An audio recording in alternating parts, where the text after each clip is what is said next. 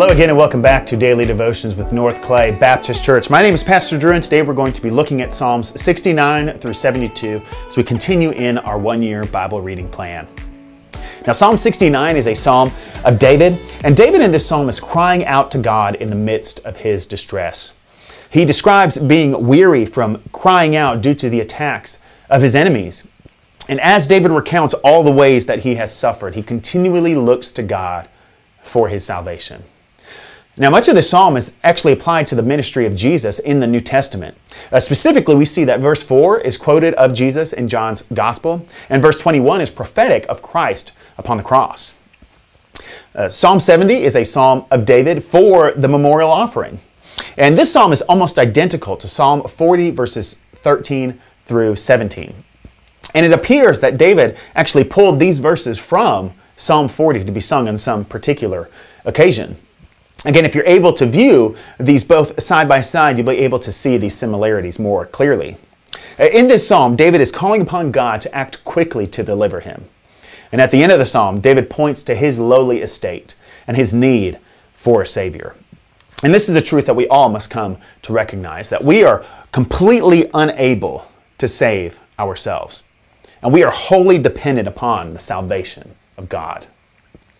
Psalm 71 has no author listed, though it is believed that, that it was written by David. Uh, we see several similarities between uh, this psalm and Psalm 31. One of the primary differences being uh, David's references to his old age in Psalm 71, which are missing in Psalm 31. Uh, Calvin indicated in his commentary that this psalm was probably written during Absalom's revolt, while Psalm 31 was written during the persecutions by Saul. He concludes that this psalm was simply an adaptation of Psalm 31 for his later afflictions. And lastly, Psalm 72 is a psalm of Solomon. Now, the title lists Solomon, and the traditional understanding of the Hebrew uh, is that the title indicates authorship. However, the Septuagint, which is the Greek translation of the Hebrew Old Testament, understands Solomon to be listed as the subject of the psalm rather than as its author. So there's some differences of opinion as to who the human author is.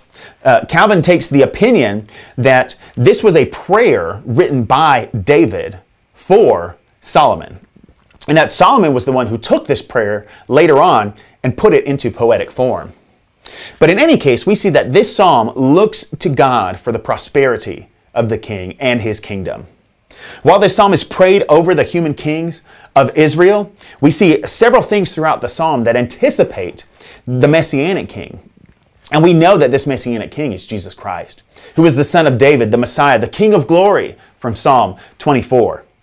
And we see that all of the blessings ascribed to the king in this psalm find their ultimate fulfillment in the person and work of Jesus Christ, the ultimate king of kings.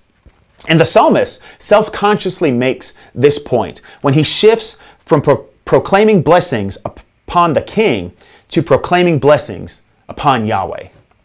As we read in verses 18 and 19, Blessed be the Lord, the God of Israel, who alone does wondrous things. Blessed be his glorious name forever.